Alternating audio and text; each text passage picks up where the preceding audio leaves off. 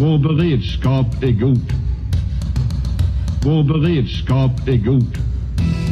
Välkommen till En svensk drake. Beredskap för bekväma. Av och med Hanna-Karin Gränsman och Maria Byqvist. Vår beredskap är god, är god, är god. Välkommen till en ny podd mitt i halka, snö, förkylningar, bokmässor, signeringar och ett stycke tappad röst. Idag kommer en av oss att låta ännu mer som en smurf och veckans smurf är i vanlig ordning Maria Byqvist. Och relativt osmurfig är Hanna-Karin Gränsman. Idag blir det mat, mat och mera mat. Hur ska man gå från det där läget av rådjur i strålkastarljus till det där opåverkningsbara beredskapsmatvraket som obehindrat lagar gourmetmat på grillar medelst konserver och torrvaror. Bäst är ju att börja med att titta på vad man äter i dagsläget. Vad är favoriträtterna?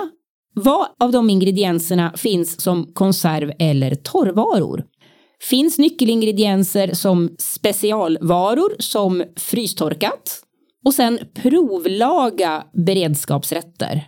Det är ju väldigt dålig timing att börja testa på nya tillagningsmetoder, nya smaker, nya rätter när det redan är kris. Då är det bättre att ha tagit den träningen när allt är lugnt och som vanligt. Och då vet man också vad man tycker om och inte. Ja, och barn har vant sig vid nya smaker. Gör en beredskapsmeny för en till tre veckor. Frukost, lunch, middag, mellanmål, kvällsfika och vilka måltider du vill ha med. Sätt ihop en lista där du sammanställer hur många av varje matvara du behöver. Det är liksom bocka av med små spjälstaket eftersom du går igenom recepten. Köp och bocka av allt från listan allt eftersom för du vill inte vara en egosork när du preppar, utan här försöker vi preppa solidariskt så ingen annan blir utan.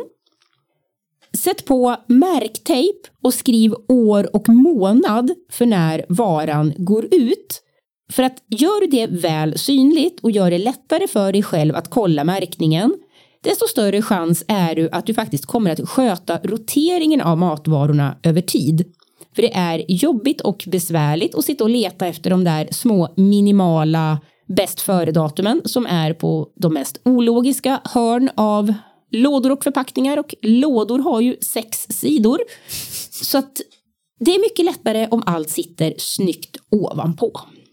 Och glöm inte att det faktiskt är så att det finns lag på att man ska ha bäst före-datum. Men alla typer av matvaror går inte ut. Som salt till exempel. Salt behöver du faktiskt inte rotera.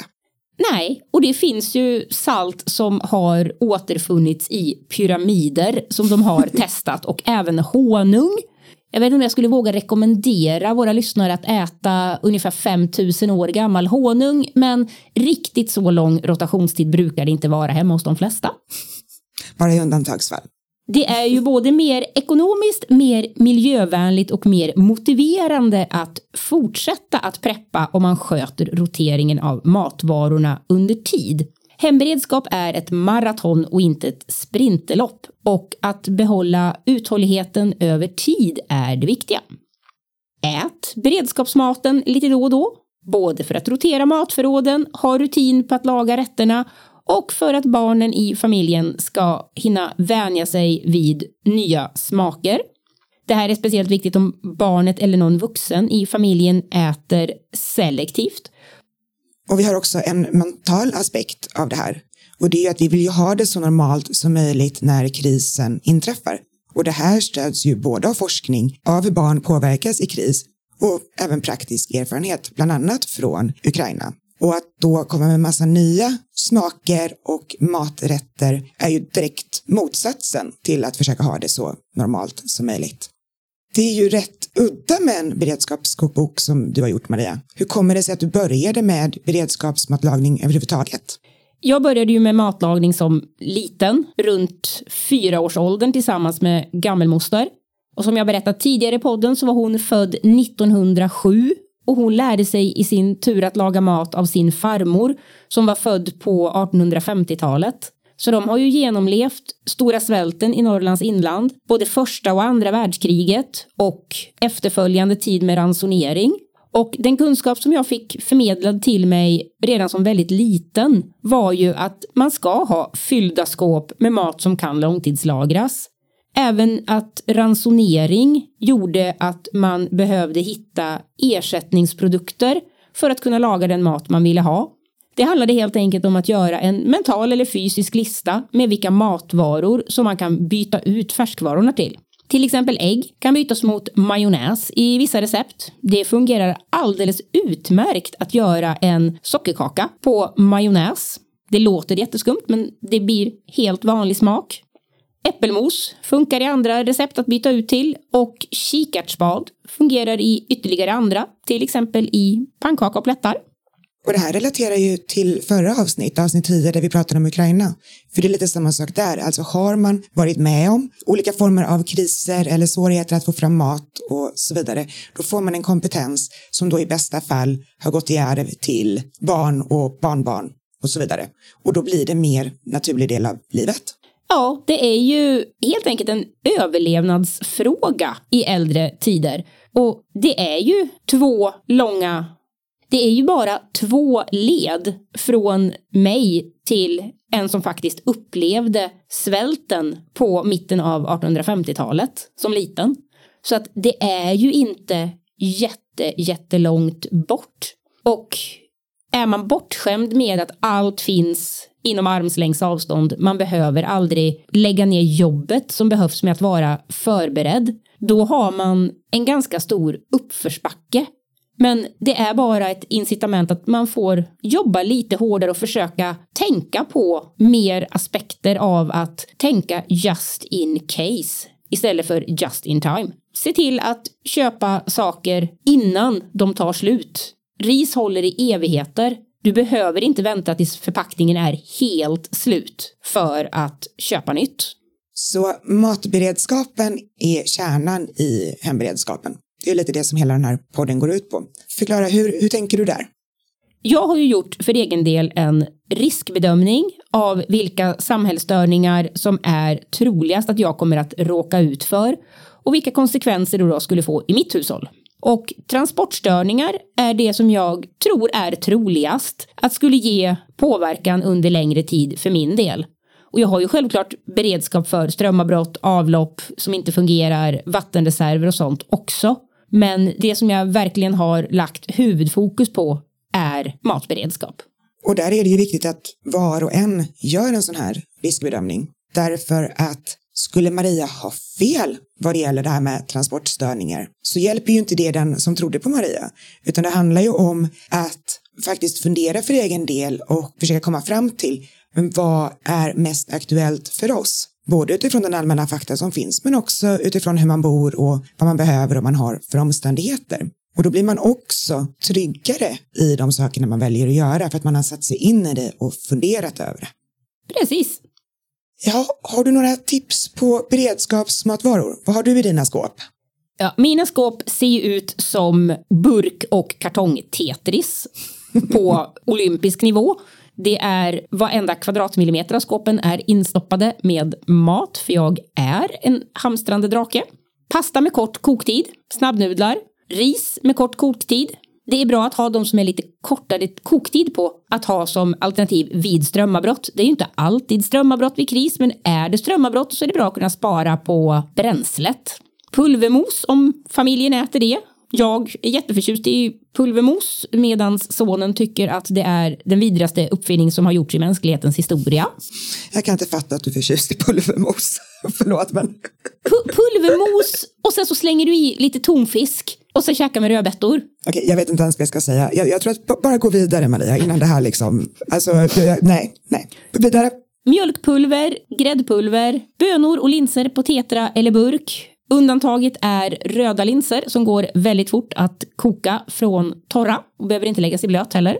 Grönsakskonserver som ärtor, morötter, potatis, wokgrönsaker och allt sånt där. Fruktkonserver som aprikoser, päron, fruktcocktail, persikor, ananas, mandariner och allt spännande som finns på burk. Kött och fiskkonserver som burkskinka, lanchonkorv, tonfisk, makrill i tomatsås om man äter det. Det finns färdig köttfärssås, soppor, kycklingpastejer och då den här fantastiska outtalningsbara finska köttfärskonserven. Eh, ostkonserver som mjukost på tub eller ask eller vaxade babybellostar. Sötsaker som sylt, marmelad, kondenserad mjölk, dulce de leche, läsk, saft, kokosmjölk, juicekoncentrat. Allt som gör att man kan få lite snabba kolhydrater och få upp både energi och humör. Mandel och nötter om man tål det. Fröer, bra näringsinnehåll i. Om man inte tål nötter så går det mesta med nötter att ersätta med olika typer av fröer som solrosfröer, vallmofröer, pumpakärnor. Mjöl, flingor, müsli, granola och gryn. Pulversoppor, både fruktsoppor som blåbärs och nyponsoppa och matigare soppor som till exempel varma koppen. Och blir man magsjuk så kommer man att tacka högre makter för att man har blåbärssoppa hemma och att man inte behöver kravla sig iväg till affären när alla i familjen mår kris och megakatastrof. Torkad frukt, också så här bra, snabb energi. Chips, choklad och godis. Där brukar rotering inte vara problemet utan att det försvinner. Så håll koll på chips och choklad och godisförråden så att de fylls på. Bröd som tortillas finns på plastförpackningar och håller länge. Hårdbröd, kakor, kex, skorpor. Fruktkrämer på tetra. Mandel eller havredryck på tetra. Olja, ättika, vinäger, buljong, kryddor, massa kryddor. Kryddor är bästa preppinggrejen för att där kan någonting gå från att smaka i och plåtburk till att vara riktigt gott och smaka färskt. Så massor med bra kryddor.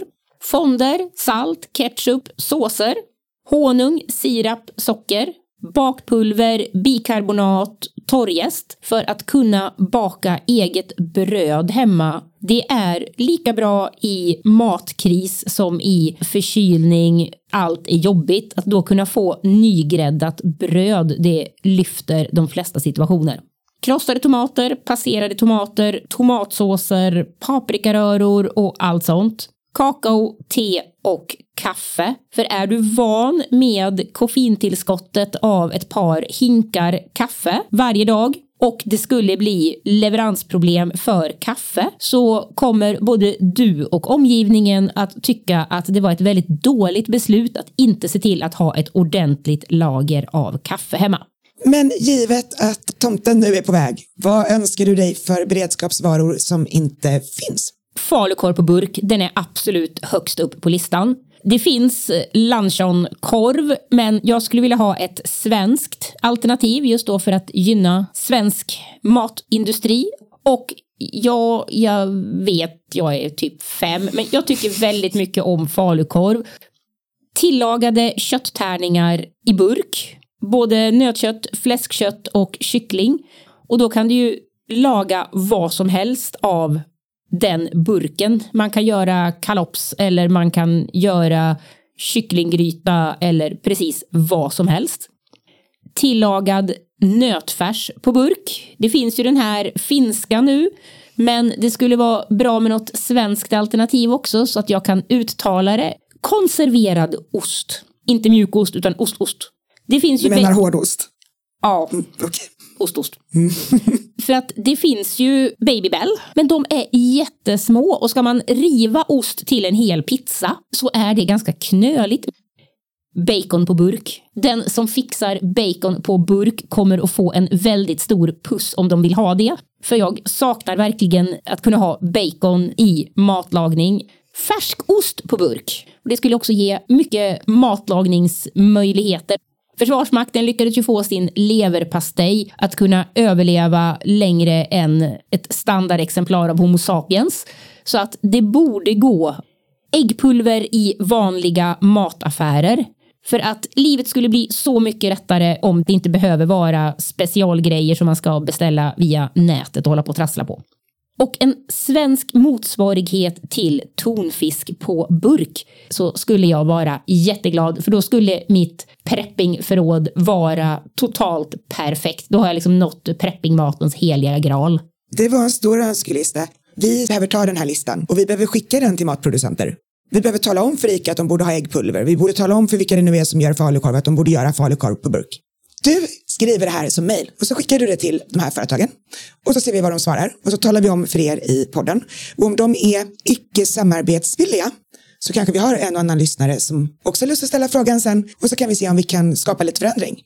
Ja, så är du någon som jobbar på ett företag inom någon av de här branscherna så kan ni ju ta och höra av er till oss så kan vi berätta lite mer. Ja, och om ni hör av er till oss så behöver vi inte skriva mejl och bussa massor med beredskapspoddslyssnare på er. Så att det är en win-win skulle man kunna säga. Precis.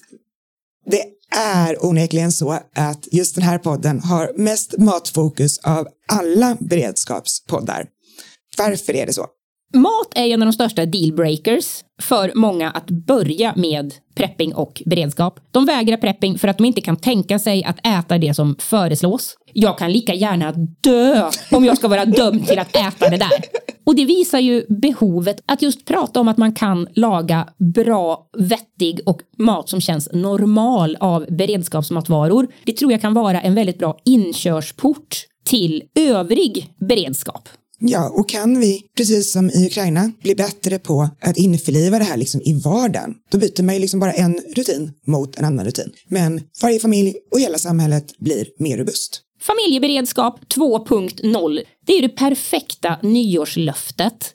Bra och vettig hemberedskap. Så se till att uppgradera åtminstone några beredskapssaker under nästa år. Ja, och det gör vi genom att testa beredskapsmat, ta fram menyer på vad vi vill ha, skriva matlistor som behövs för att kunna laga de här menyerna och inhandla de här varorna och se till att de finns hemma.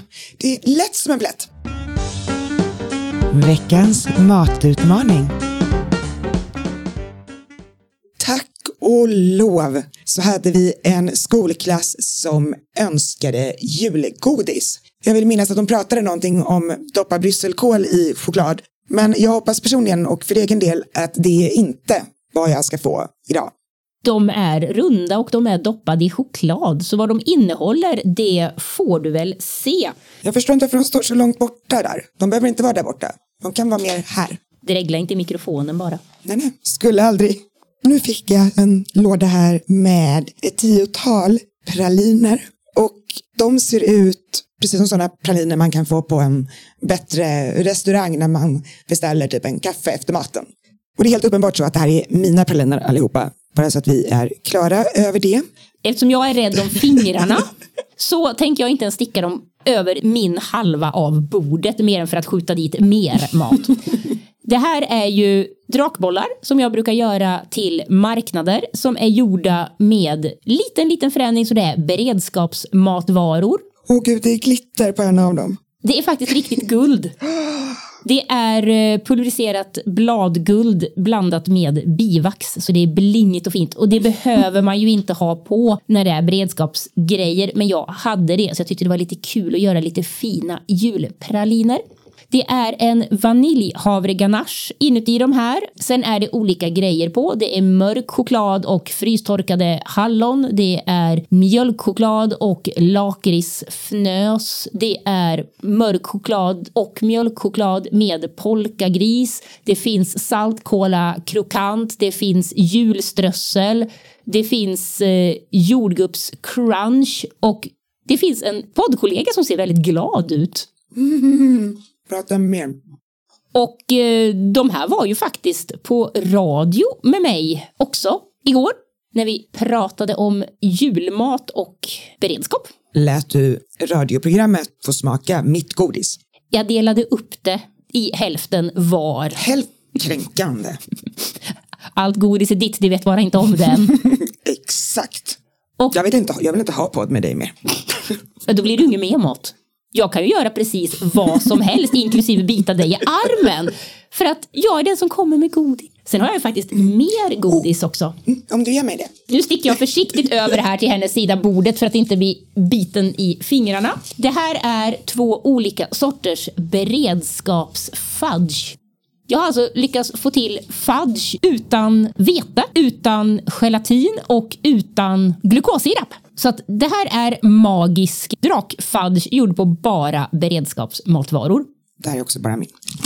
Det där är hallonfudge som är trumlad i ett lager av frystorkade hallon.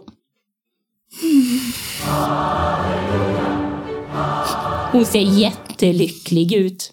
Jag är kategoriskt för, och vi kanske ska säga det, alltså jag gillar inte så mycket att laga mat, för det, det är tråkigt och, och, det är varmt och det är jobbigt. Jag är mer än någon som är moraliskt stöd till folk som lagar mat.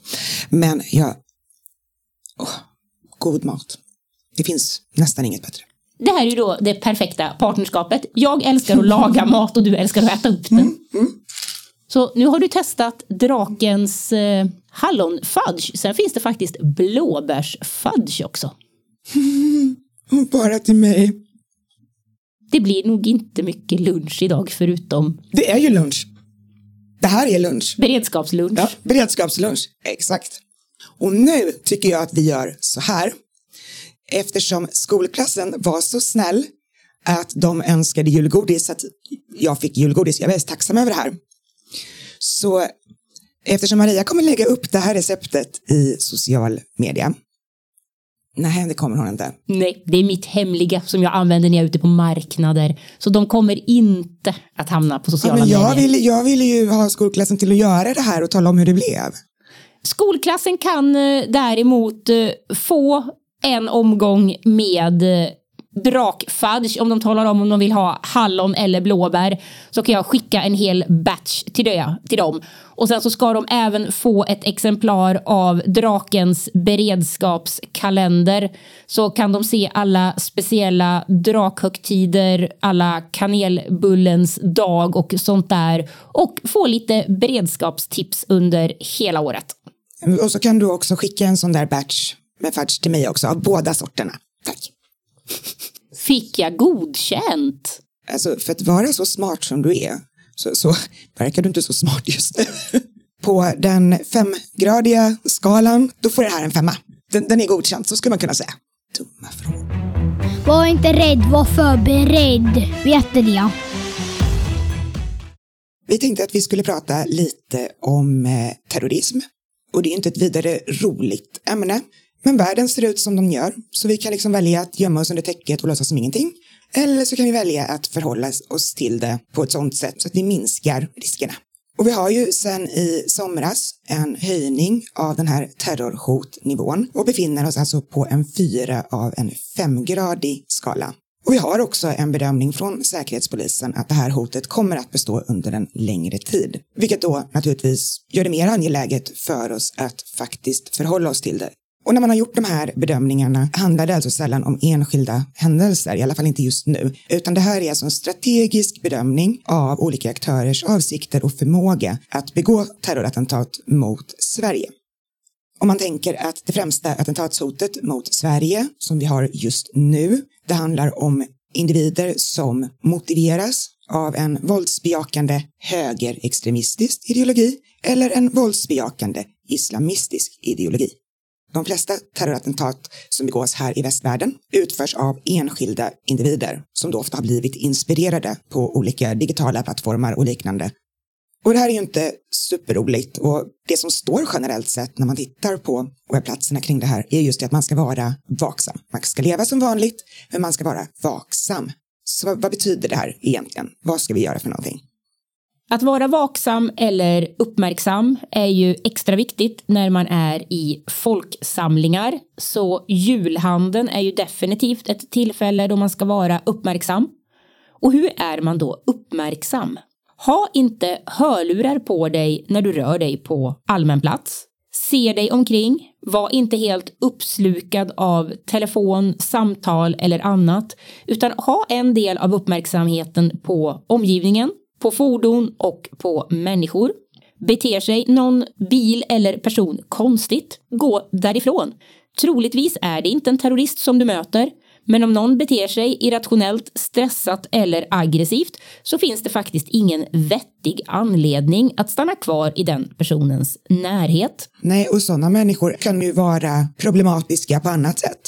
Ja, det finns liksom ingen anledning att stå kvar och titta på vad den här personen kan göra utan gå därifrån och gör du bedömningen att den där personen utgör ett tillräckligt stort problem så kontakta säkerhetsvakter om du är i en galleria eller ring polisen. Och du behöver faktiskt aldrig någonsin vara säker på din sak. Det är ingen som förväntar sig att du ska kunna göra en korrekt bedömning ifall det här är en fara eller inte.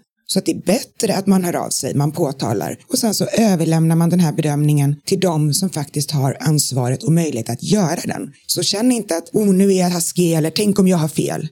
Och det är ju faktiskt så att om en polis till exempel ser någon bete sig irrationellt för att du har kanske påpekat det. Då är det inte så att de tar den här personen och, och slänger in dem i en fängelsehåla och vrider om nyckeln. Det kan till exempel vara så att poliserna tar den här personen till en psykiatrisk akut ifall det är det som behövs. Så de kan ju också vara till stor hjälp för en sån här person. Men poliserna kan ju inte vara precis överallt hela tiden. Så de har ju nytta av att vi talar om var vi tror att det finns ett problem. Precis. Och terrorister agerar oftast ensamma vid attentat, även om de är en del av någon organisation. Och det finns helt enkelt inga nackdelar med att vara uppmärksam. Dels för det vi har pratat om nu, men vi har ju också sådana faktorer som ficktjuvar, den typen av problematik, men också att det ökar chansen och möjligheten att kunna hjälpa till om någon blir sjuk till exempel. Agera på ett medmänskligt sätt helt enkelt.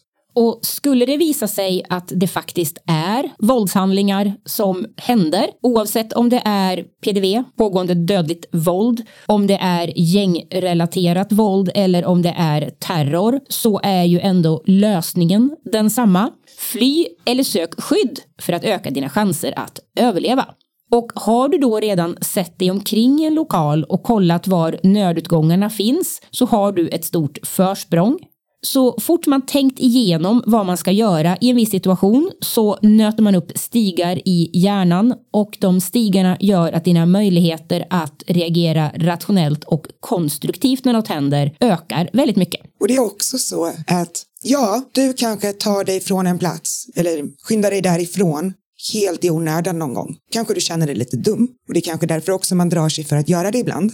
Men personligen så känner jag mig hellre lite dum någon gång då och då än att jag blir skjuten eller någonting annat. Och någonstans är det så här att vi pratar ofta om magkänslan och form av sjätte sinne.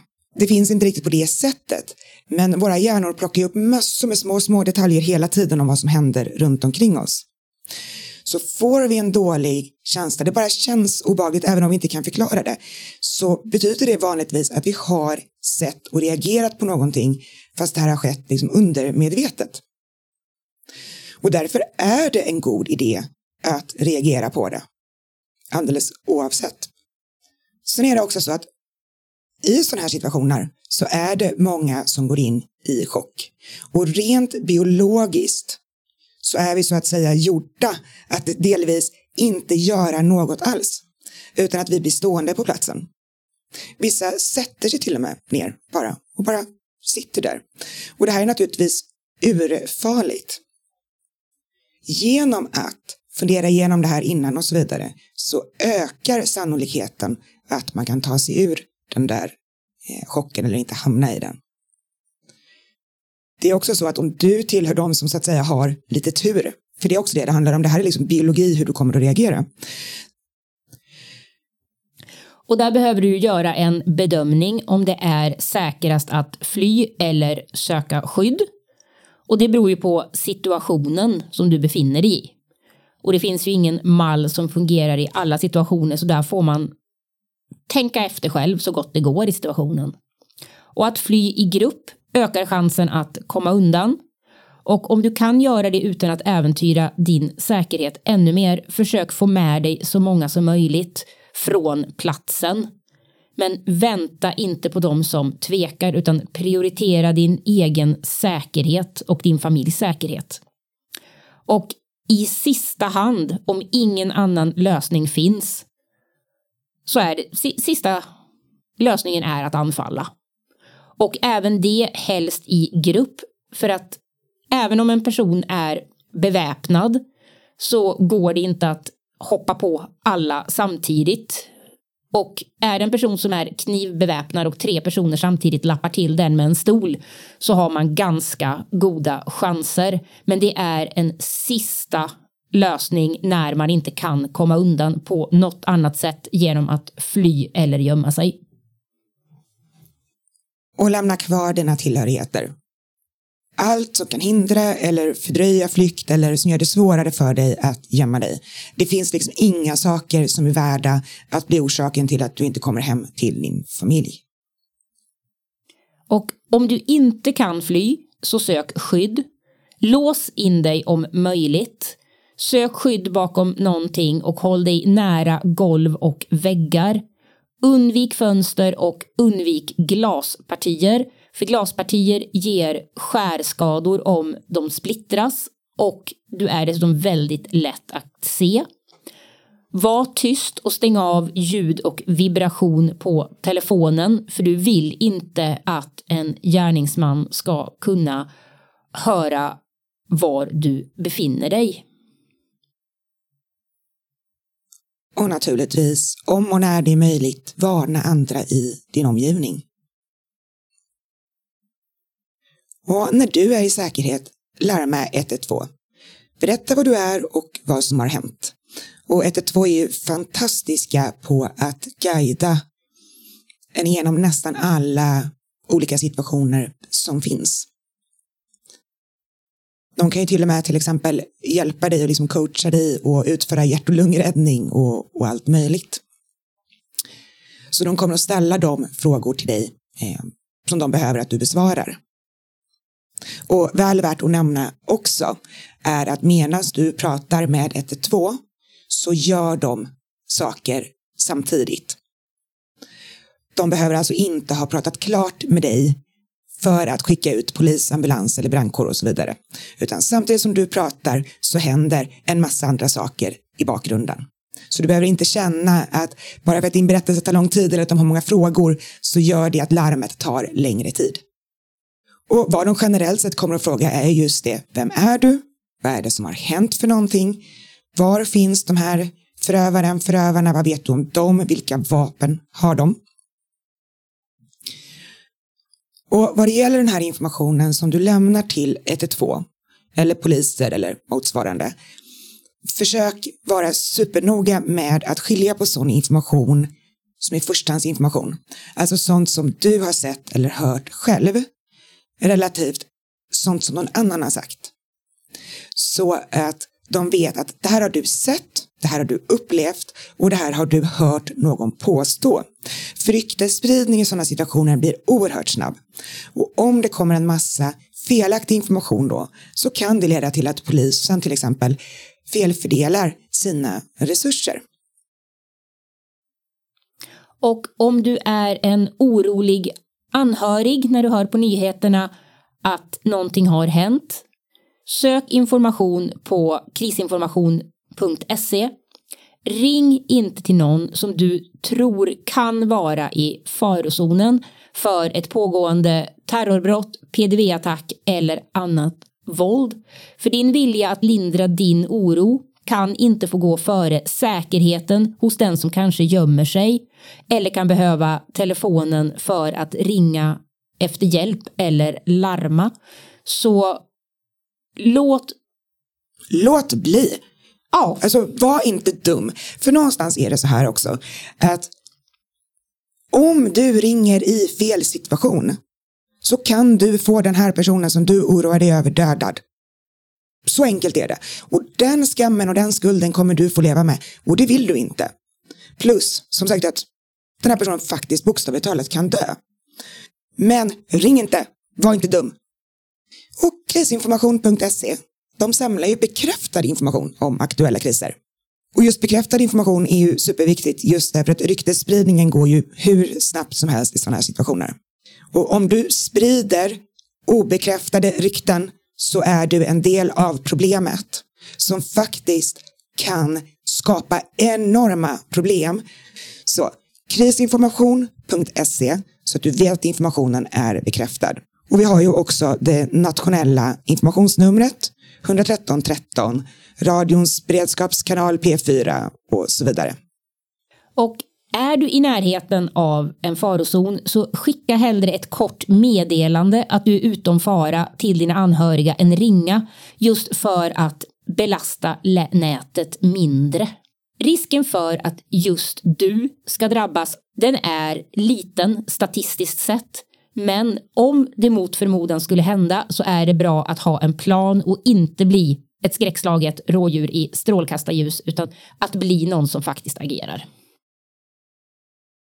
Jag tänkte att jag skulle berätta den otroliga historien om Karl Johans nya jacka. Och det här skedde i början av december 2021 och är alldeles sant. Karl Johan är sju år och oändligt cool. På två olika sätt. Dels den sortens attityd han har genetiskt efter mig. Dels det sättet som kommer av att ha just mig som mamma. Jag glömde nämligen att köpa en ny vinterjacka till honom och jag kom på det lagom till igår morse när termometern visade minus sju. Den sortens föräldraskap är inget att vara stolt över och det kändes betänkligt i magen att skicka iväg honom till skolan i varm tröja och höstjacka. Så jag beställde en vinterjacka per omgående. Men vad skulle han ha tills den kom? Nu har jag händelsevis en väninna som bor nära och har barn i samma ålder. Så jag frågade henne om hon hade en jacka att låna ut, helst ifrån i morse. Det hade hon, men hon skulle jobba så letandet fick vänta. Två timmar senare piper telefonen till och då har hon skickat ett meddelande. Det är en bild på en svart jacka och texten Nu har jag köpt en jacka till honom. Förutom att sonen nu slipper frysa, vilket är en djup lättnad i sig, så var det ju också en present till mig. En av de mest värdefulla och omtänksamma jag någonsin fått. För den hjälpte mig att få vara en bättre mamma och fick mig att tro att jag kanske inte måste klara precis allting själv. Och vad är mer värdefullt än det? Så tro tusan att jag som ändå ska föreställa en professionell skribent har ovanligt svårt att finna orden. Men jag tänker som så att riktigt bra människor ser vad som behövs och vågar agera på det. Vågar hjälpa till, vågar lägga sig i och vågar agera på ett omtänksamt vis. Det är gott för den som ger och gott för den som får. Jag har många sådana människor runt mig och det är jag djupt, djupt tacksam för. För ju mer vi kan göra för varandra, ju mer vi kan hjälpa varandra, desto bättre blir det för alla. Drakpost trillar fortfarande in till oss mest hela tiden och vi tycker det är väldigt, väldigt roligt. Vi får så mycket nu så att det börjar bli svårt att välja. Men jag har här valt ut det brev som jag tyckte hade mest och störst relevans. Jag blir alltid orolig när du låter sådär glad. Förstår inte vad du pratar om. Nu ska vi se här. Den här skribenten verkar väldigt klok och orimlig. Och de skriver så här. God morgon. Vi hade väldigt roligt med att lyssna på Marias försök att prata finska med köttet på burk. Vi vill att hon ska laga något med den konserven, för vi vill höra det igen. Inget fusk att kalla det finsk köttkonserv. Gör något typiskt köttfärsrätt. Behöver hon privatlektioner så ställer vi upp. Och sen står det tre ord på finska och jag vill inte läsa dem. Eftersom jag redan är utskämd på finska området så kan jag eh, försöka Onea Pikku Lohikarme. Och det sista ordet känner jag faktiskt igen för det betyder drake och jag har gjort ballongdrakar på finlandsfärjor så det Men, kan jag. Onea, inte det grattis? Grattis, kanske lilla drake? N något med drake i alla fall. Oavsett vilket så tycker jag absolut Maria att du ska tacka ja till de här privatlektionerna. Så förutom de här breven du ska skriva till företagen om matönskelistan, ta emot de här privatlektionerna och sen som en extra present så tänker jag att nästa veckas matutmaning då blir just det här. Så det här var som ett Kinderägg till dig. Tre presenter igen. Varför ser du inte glad ut? Jippi. Men Maria. Vi ska se till att det blir någonting gott och jag ska försöka lära mig att inte misshandla det fina finska språket riktigt så mycket som jag har gjort hittills. Ja, du tar kontakt med dem och ber dem hjälpa dig. Ja. Ja, för vi är väldigt, väldigt tacksamma för det här fantastiska brevet. Jag är jätteglad. Du ja. Ska vi inte ge dem en present också? De kan få en kalender de också, så kan vi förgylla deras vägg under ett helt år. Yay! Och fortsätt gärna att skicka brev till oss. Gärna om Maria till exempel. Eller så kan ni börja skicka mejl om Hanna-Karin och terrorisera henne lite också, så slipper jag känna mig så extremt utvald. Alltså det finns ju ingenting att terrorisera mig för. Blir det bara hyllningar. Det är jättekonstigt. Jag tror vi bägge två har egon som kan konkurrera med Globen i storlek. Och den här gången så känner vi inget behov av att tala om hur du hittar oss i sociala medier. För nu har det blivit lite mycket mail som ställer till det för mig. Så det, det, går inte att hitta oss på sociala medier. Vi liksom Röksignaler eller knacka en runsten är kontaktsättet till oss för närvarande. Nästa vecka så blir det ett julavsnitt. Och från oss alla till er alla, en riktigt krisfri vecka. Du har lyssnat till En svensk drake, beredskap för bekväma, av och med Hanna-Karin Gränsman och Maria Byqvist. Besök Spotify för att inte missa ett avsnitt. Nya avsnitt varje söndag.